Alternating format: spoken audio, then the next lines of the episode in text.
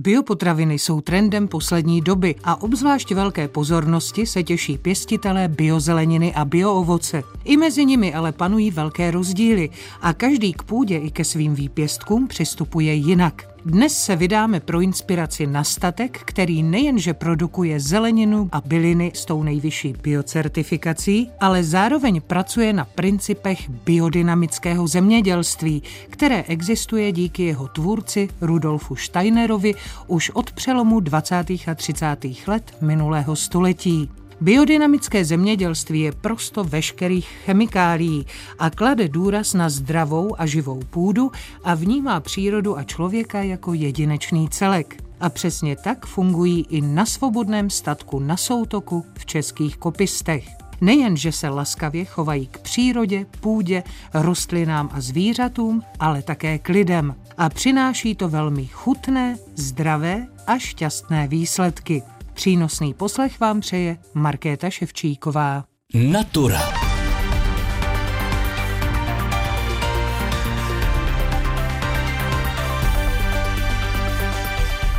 Tak milí posluchači, my vás zdravíme z překrásné a velmi malebné krajiny. Ne nadarmo se tomuto regionu říká Zahrada Čech. Nacházíme se na soutoku Labe a Staré Ohře a o svobodném statku na soutoku bude mluvit náš hlavní dnešní průvodce a host a jeho zakladatel a hlavní duchovní vůdce Jaroslav Lenhardt. Dobrý den. Dobrý den. Kam jste mě to vzal? My musíme teď posluchačům popsat tu nádheru, kterou před sebou vidíme. Tady se stéká z skrze takový veliký remízek starých topolů, tak se tady stéká ta stará ohře s labem, kde leží to naše desetihektarové pole, které mě přilehlo na srdce až takovým způsobem, že jsem tady začal hospodařit a jsem založil ten svobodný stavek na soutoku. A my se snažíme vytvořit nějakou krajinu, která by opravdu do budoucna mohla být zahrada. A to je to, o co se vlastně tady v té naší zemědělské činnosti snažíme. Tak, aby to bylo přístupné člověku, aby to bylo malebný, aby tady byly květiny, keře, aby tady byla nějaká hodnota, která přetrvá a která bude ten život podporovat. Já bych měla hned na úvod říct, že vy nejste ekolog, vy jste původně elektrotechnik, ale nakonec eh, jste se rozhodl vydat se cestou antroposofie, biozemědělství, cestou Rudolfa Steinera. Jak to vlastně celé vzniklo? Jak se mladík, který je elektrotechnik, dostane k tomu, že je nejproslulejší pěstitel biozeleniny v České republice? Ta cesta byla krkolomná. Já jsem ve svých 22 hledal nějaký smysluplný způsob, jak naložit s tím životem a tak jsem si uvědomil to mysterium přírody uvědomil jsem si, jak je ta příroda krásná, jak je různobarevná a to mě přitáhlo vlastně sem, že jsem se tady staral o, to pole spolu s Radomilem Hradilem, který je takový průkopníkem toho biodynamického zemědělství u nás. A on odešel a tady toho nechal ve vzduchu. A já jsem dokončoval svoje rozdělané studium a šel jsem trošku na zkušenou na jinou biodynamickou farmu. A poté jsem eh, ze svého pocitu vůči tomuhle poli, tady jsou různé bonity a je to tady u té řeky a vidíte tady v dálce hříb, který pro mě byl hodně mystickou horou, takže to pole a to místo a ta země a ta myšlenka toho Campbellu jako to spolužití s těmi lidmi se speciálními potřebami a to biodynamické zemědělství s tím eh, přesahem k tomu zemědělskému organismu jako celku, tak to mně přišlo velmi smysluplný a dávalo mi to eh, sílu se do toho vrhnout a udělat ty činy, které mě vedly až sem, kde tady s vámi stojím. No je pravda, že tady to místo dává velkou sílu, takže já se vám vůbec nedivím, ale pojďme ještě k tomu vašemu příklonu k té antropos filozofii a biodynamickému zemědělství. Protože když se řekne Rudolf Steiner, což byl průkopník tady těch směrů, tak ti, co vědí, tak si vzpomenou na Waldorfskou školu. Ale málo kdo tuší, že on byl i zakladatelem biodynamického zemědělství. Zkusme posluchačům vysvětlit, v čem spočívá nejzásadnější rozdíl biodynamického přístupu ke krajině oproti tomu konvenčnímu. Principiálně Rudolf Steiner byl hledač v duchu a celý ten jeho kurz v Kobeřicích byl víceméně odpověď na potřeby těch zemědělců, kteří mu dávali otázky, jako proč je špatná úrodnost tohohle, proč brambory nechutnají takhle a takhle. Takže on nad tím bádal nějaký čas a poté přinesl ten jeden kurz, na tom je vlastně celé biodynamické zemědělství založeno a ten kurz vlastně vypovídá o působení sil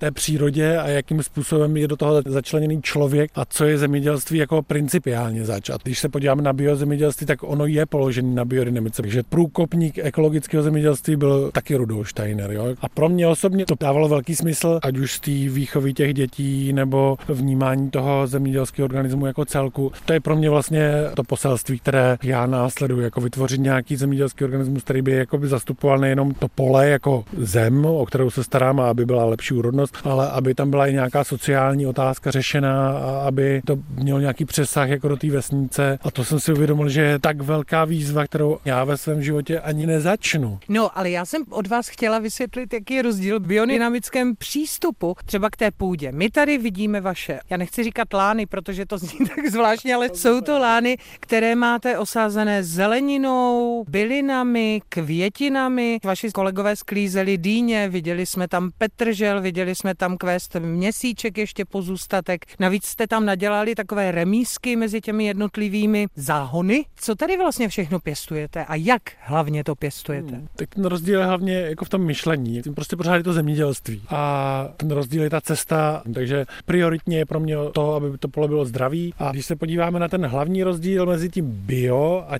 tím biodynamickým, tak je to v tom, že prostě přemýšlím trošku šířej, takže třeba my tady máme velmi silný ten vodní impuls, protože to hmm. na tom soutoku, tak přemýšlím o tom, jakým způsobem voda tká v té krajině, aby ty rostliny nebyly vodnatý, ale aby měly v sobě to, co potřebují pro výživu člověka. Takže v tom myšlení je hlavní rozdíl pro mě jako mezi tou biodynamikou a tím ekologickým zemědělstvím a mezi tou konvencí a alternativním zemědělstvím tak je hlavní rozdíl to, že já se nesnažím na tom se uživit, ale snažím se, aby to pole bylo co nejživější.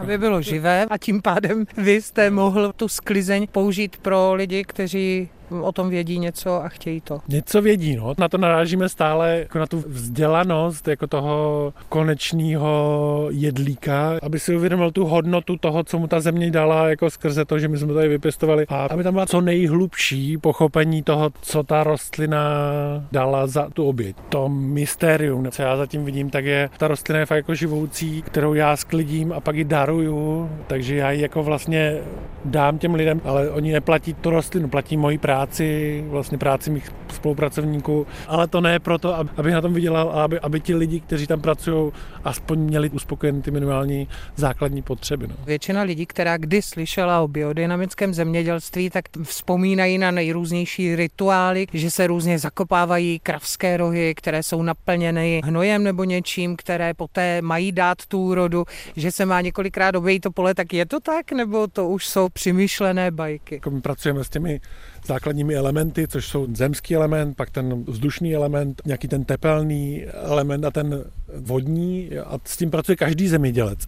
A ten rozdíl je, že ten konvenční a i ten bio tak jde hlavně k těm fyzikálním aspektům toho zemědělského organismu, kdežto my jdeme i za to. Takže dám příklad eh, akupunktuře, tak oni taky se snaží vyřešit tu příčinu ty nemoci, nežli jakoby přímo řešit tu nemoc. Tak my se tak, taky snažíme působit nad příčiny síly a ty preparáty jsou vlastně ty přírodní věci, třeba byliny, které tu sílu v sobě mají a skrze ty byliny se pak jako působí na ten primární silový základ ale ono se jaksi nevyhnete různým kalamitám, které tu úrodu mohou poškodit, ať už jsou to nepřízeň počasí nebo nepřízeň jiných živých organismů, neříkejme jim škůdci, ale těch, co prostě přijdou a sežerou to dřív, než vy to sklidíte. Vy i s nimi, jak si komunikujete, a nechci zase použít slovo bojujete, nějakou přírodní cestou, tak eh, to se dělá zase bio výtažky, nějakými výluhy, nebo jak se dá udržet ta úroda půda tak, aby byla pořád pěkná, aby se i té půdě dařilo, tak musíte ji nějak asi ošetřovat. Tak jak se to dělá? Tak primárně zdraví rostliny, takže udržet tu rostlinu v co nejlepší kondici a to znamená udržet to, v čem to roste. Takže to, o čem jste mluvila, jako ty škůdci nebo ten přemnožený hmyz a tak dále, tak je jenom jako výrazem toho, že ten organismus už je nemocný jako už dlouhodobě, nebo plevely, které tady rostou, tak to jsou vlastně většinou nepůvodní rostliny, které jsme tady zavlekli a které jenom jako reagují na tu přebujelou jako dusíkatou půdu. A i ta výroba těch chemických preparátů, tak je to vlastně celé tak taky dost velký okultismus, kdo ví, jak vzniká MPK, že, jak kdo si to dokáže představit. A když se já podívám na tu továrnu, kde to vyrábějí tady vedle v Lovosicích, tak ta továrna taky nevypadá jako nic eh, přirozeného. No, je to velký alchymistický koncept a koncern, pro mě absolutně nepředstavitelný. Takže my samozřejmě pracujeme s výluhy bylin a s nějakými zákvasy, pracujeme s klasickým rozloženým kravským hnojem, pracujeme s těmi preparáty, které jsou z těch bylin, které jsou zakopány do nějakých speciálních forem, aby posílili ten organismus, ale ten radikální účinek třeba na plísně a tak, tak ty používáme spíš třeba z regenerativního zemědělství, takže jsou, to jsou jako výtažky třeba z hřebíčku, takže to co my se snažíme používat na ty rostliny, to jsou fakt jako léčiva, které já klidně vypiju, když nejsou koncentrovaný často. Že to může vlastně pozřít člověk sám a nic se mu nestane a tím pádem potom může schutí pozřít tu vaši zeleninu. Mimochodem, vy jste mi říkal, že jste začínal jako bylinkář, tak eh, rozumíte už zelenině úplně stejně jako bylinám. Mě by zajímalo, jestli ten přístup k zelenině je jiný než eh, k těm bylinám. Přístup k ním není jiný, musí zakořenit a musí vyrůst. To, co je jiné, je to, že člověk jako běžně a jí ve velkém množství a musí se z toho člověk najíst. Takže tam ty síly nemůžou být až tak koncentrované jako u těch bylin, takže to je ten hlavní rozdíl. A byliny jsou solí toho organismu, to samé květiny nebo místa, že třeba tady vidíte tu sochu s tím vyjádřením toho soutoku a i to, to samé místo, které uděláte v té krajině, tak má pak jako atmosféru, která působí dál, nebo třeba tohle je jakoby stromořadí, které jsme vysázeli a to taky má nějakou sílu, která se tam jakoby postupně vytváří. A třeba za 50 let by to vypadalo mnohem malebněji a celý ten léčivý aspekt ty krajiny by začal, začal najednou působit. Ale jako já jsem si právě uvědomil, jaký je to dlouhý běh a ta zelenina je velmi, velmi rychlá. A ta zelenina je velmi léčivá na tu zemi, když nesázíte plošně pořád dokola a tak dále. Ona sama o sobě léčí jak lidi, tak tu zemi. Hmm. To, to zelenina má tu schopnost. Třeba artičok. No a my se teď přesuneme k vám do těch míst, kde tu zeleninu zpracováváte a kde z ní potom mimo jiné dokážete různé zázraky, vy fermentujete, vyrábíte vyrábíte přírodní čaje. Takže my se teď tady s naším dnešním průvodcem, biodynamickým zemědělcem Jaroslavem Lenhartem přesuneme tady z toho krásného soutoku skutečného do statku na soutoku. My jsme teď na chvíli opustili pana Jaroslava a jsme tady s paní Žanetou Lenhartovou. Dobrý den. Dobrý den. A jsme ve svíčkárně, ale spíš to tady vypadá jako v uměleckém ateliéru, ale ty krásné svíčky samozřejmě dominují. Vy jste mi říkala, že jste začínala jako ekologická aktivistka a najednou jste tady hlavou velké neziskové organizace a celého svobodného statku, takže ta vaše cesta vedla kudy. Já bych to možná upřesnila, protože na Soutoku fungují dvě organizace, Olomouce, Svobodný statek na Soutoku a Camp Hill na Soutoku. A já jsem tak trochu hlavou toho Camp Hillu, který se věnuje víc té sociální oblasti, ale ani se nedá říct, že bych byla hlavou, protože my se snažíme všechno řešit společně a tak v kruhu. Vy tady poskytujete zázemí a útočiště lidem, kteří buď mají speciální potřeby, nebo jsou nějak vykořenění, nebo se trošku tak jako v životě ztratili. To vás napadlo až poté, co jste začali s tím biodynamickým zemědělstvím zdravotnictvím, anebo tady ten Camp Hill pro lidi, kteří mají třeba nějaký handicap, to vzniklo jako první? Tohle místo už tady bylo před námi, my jsme se jenom připojili k téhle myšlence. Camp Hill je vlastně taková mezinárodní organizace, která má po celém světě stovky komunit a vznikla tady na našem místě v České republice v roce 1999 a my jsme se k tomu připojili o těch sedm let později v roce 2006 a od roku 2009 jsme tady aktivní aktivní, ale vlastně to zemědělství s tou sociální oblastí ušlo od začátku ruku v ruce. Co vlastně kempelská komunita má za cíl nebo za úkol? Jde o vytváření společenství lidí takzvaně zdravých s takzvaně sociálně vyloučenými nebo v našem případě mentálně postiženými a jde o vytváření takového zdravého vztahu a podle zakladatele Karla Königa je vlastně ten zdravý vztah člověka propojený na zdravý zdravý vztah ke krajině a na zdravou krajinu. Takže Camp Hilly by měly být vždycky tak trochu člověk ve spolupráci s přírodou. No a jak to funguje, ta vaše symbioza? Protože ti lidé jsou různého věku, přicházejí s různými zážitky, tak jak se vám je potom daří do toho vašeho chodu, který musí mít určitý řád a určitou pravidelnost, protože když člověk pěstuje zeleninu nebo se stará o zvířata, tak to nemůže dělat, kdy se mu chce, ale kdy je to nutno. Tak jak to vlastně probíhá? Lidé s těmi speciálními potřebami se zapojují do chodu celého tohohle místa a máme nastavený rytmus, protože si myslíme, věříme a máme to i vypozorované a oskoušené, že rytmus tak trochu nahrazuje sílu a když se něco opakuje, tak je v tom určitá jistota, určité takové čaro. Samozřejmě nikdo je netahá za nohu, když nechtějí, tak určitě mají svobodu zůstat ležet v posteli, ale vždycky se nám všechny lidi podařilo rozhýbat a najít tak trochu smysl v té práci pro svět. Oni u vás taky zároveň bydlí, tak eh, jak to vlastně probíhá? Máme v ty pracovní dny určitý čas, kdy se budíme a je společná snídaně. Po snídaní se scházíme na takzvaném ranním kruhu, kde nějak zahájíme den průpovědí, eurytmí, nějakým tanečkem dokonce a říkáme si, co nás ten den čeká, čemu se kdo bude věnovat a rozdělíme si tak trošku ty práce, protože my hledáme pro každého toho člověka ten jeho směr, ten jeho smysl. Takže někdo se víc chce vyvíjet v zemědělství, někdo zase ve svíčkárně, někdo zase rád vaří. Takže pak se vlastně rozejdeme každý do té své práce, no a pak to běží dál. No a kde jste přišli právě tady na ten umělecký směr? Ty vaše svíčky jsou tedy z včelího vosku, jsou samozřejmě prosty jakýchkoliv chemikálí. Tak kdo přišel tady s tou myšlenkou realizovat tady ještě výrobu medových včelích svíček? Ta myšlenka nám byla tak trochu darována, protože jsme před desíti lety přišli do kontaktu s manželi Šilarovými, což jsou lidé, kteří založili v Praze, už to bude 30 let, svíčkarskou dílnu Ignis a oni vlastně ty svíčky začali vyrábět. Hledali pokračovatele a nakonec si vybrali nás, za což jsme moc vděční. A chceme, aby svíčky, když už jsou ze včelího vosku, tak aby byly kvalitní, takže předáváme know-how i dál. Vy sami máte čtyři děti. Vy jste původně působila v Hnutí Duha, studovala jste přírodovědu, nakonec tady máte obrovský projekt. V čem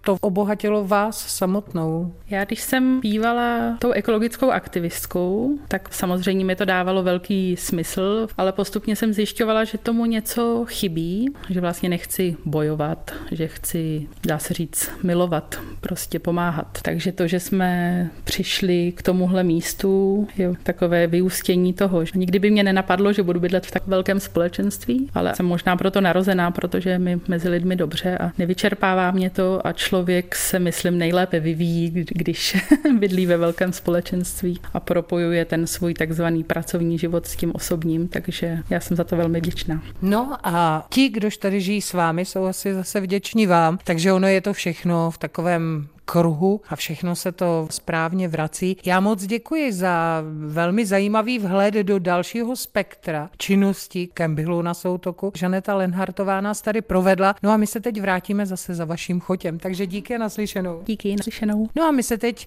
milí posluchači, půjdeme podívat zase za panem Jaroslavem, protože tady je jedna nesmírně zajímavá stavba, která určitě stojí za vidění. Tak my se s vámi, milí pane Jaroslave, teď vydáme do neuvěřitelné stavby, protože já už jsem tady v úvodu říkala, že vy jste nejenom společenství, které pracuje se zeleninou, se zemědělstvím, s půdou, se zvířaty, ale zároveň s lidmi. A pro lidi jste tady vytvořil velmi zajímavý chrám. Je to taková duchovní a duševní útulna. A my jsme vstoupili do té vaší kaple, která je neskutečně krásná. Tady jsou všude jonské sloupy s různobarevnými vitrážními skly a celý ten prostor je elipsovitý. Co se tady bude dít, až to bude úplně všechno hotovo? Bo co už se tady děje? Děje se tady, tady pořád stavba, takže vidíte, že kopule není napojená na to sloupořadí. Čekáme na našeho truhláře, který to spojí a je to napodobení na jeviště prvního GTA, které vlastně dělal pan Steiner, spolupracujeme na tom s německým spolkem pro getanistickou architekturu. A to, co by to mělo nést pro člověka je, že by mu to mělo být malinko podobný, že vidíte, že ta kopule se trošku podobá, když byste si vstoupila do vlastní hlavy, ocitla byste se v podobném prostředí. A to je to, co by to mohlo i sklidnit, jako že by to mohlo sklidnit vaši duševní práci a že byste našla takový pocit, kde se cítíte útulně a příjemně na zemi. Jenom pro naše posluchače Goetheaneum s Johannem Wolfgangem Goethem, jmenuje se to po něm? Steiner zpracoval celou Goethevu bibliotéku a zasvítil to Goethevu odkazu metamorfózy, jako kterou vidíte v těch sloupech, jak se proměňují planetární síly působením na Zemi, takže když tady svítí v různý den světlo, tak ty barvy by se pak měly prolínat a vytvářet ty zázraky, které barevní světla skrze to sklo umí. No a když už jsme tady v té útulné kapli, a vy jste několikrát řekl slovo spolu, spolupráce, vy jste poskytli zázemí a útočiště i lidem se speciálními potřebami a vy jim pomáháte skrze právě tu práci s tou půdou i s těmi zvířaty najít cestu. O tom je také totiž svobodný statek na soutoku. Kam byste to chtěl dovést? Protože mě i tady ta sociální myšlenka připadá nesmírně nosná a silná. Všichni hledáme své místo na zemi a když ho hledáme spolu, tak eh, se můžeme vyvíjet.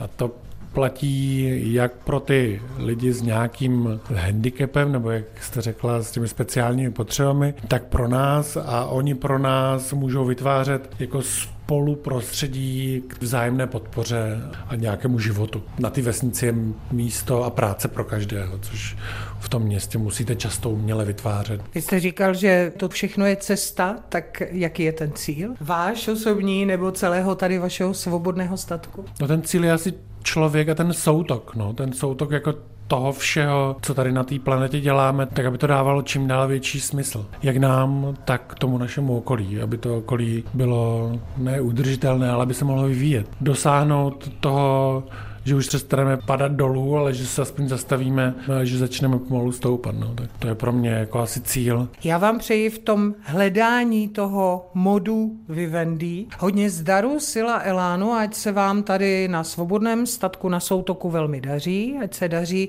i všem, které jste k sobě přivinuli. No a ať k tomu cíli dojdete co nejrychleji, ať ta cesta je krásná. Naším průvodcem tady na svobodném statku na soutoku v Českých Kopistech letech byl jeho duchovní vůdce, zakladatel, spoluzakladatel Jaroslav Lenhardt. Děkujeme a naslyšenou. Děkuji pěkně. A na závěr tradiční glosa Čestmíra Klose, kterou přečte Josef Kluge. Zažil jsem poválečný venkov plný hrdých sedláků. S postupující kolektivizací ztráceli vážnost i motivaci a tak jsme zdědili venkov bez venkovanů a pokračuje to dál. Největší bolestí mnoha současných zemědělců je ztráta vztahu k půdě. Do značné míry na ní hospodaří tak, jako by půda už pro další generace nebyla potřeba. A má to i společenské důsledky. Obyvatelé venkova často bydlí po městsku a nakupují v supermarketech. Z nich si odvážejí zeleninu a jablka dopravená z Bůh ví jaké dálky. A pokud nepálí kalvádos či slivovici, nechávají svoje ovoce z Bůh darma spadnout. Sami zemědělci upírají svému povolání vážnost a společnost je hrubě podceňuje. Ještě, že máme mezi sebou vizionáře, až neuvěřitelnou škálu inspirací, jak přistupovat ke smysluplnému zemědělskému hospodaření, nabízí dnes navštívený svobodný statek na soutoku a společnost Kemhill. A spolu s tím i způsob, jak tyto své zemědělce podporuje místní komunita. Ta je opravdu rozsáhlá, od Ústeckého, středočeského kraje a Prahy až třeba po Sasko. Jenže tu máš čertek ropáč. V samotné obci České kopisty přijímají iniciativy statku vlažně. A stejně vlažný je přístup české společnosti jako celku. Sledujeme v televizi traktorové protesty největších zemědělských podniků ve snaze získat větší dotace, ale úspěchy malého biodynamicky hospodařícího statku nejsme sto dohlédnout. Budiš tímto biodynamikům alespoň takto v malém učiněna pozornost dokazují pěstitelské zázraky na maličké rozloze pouhých 10 hektarů, a to 4 hektary nechávají podle letité tradice střídavě odpočinout. Dbají přitom na tvorbu zdravé krajiny a využívají ekologické a alternativní způsoby hospodaření. Na vzkříšení zdravého venkova však sami nestačí. Podpořme úsilí, aby se na vesnici dařilo i mladým lidem a nestávala se jen skanzenem chalupářů. A to je z dnešní inspirativní natury vše. Zdravé dny plné zdravých myšlenek vám přeje Markéta Ševčíková.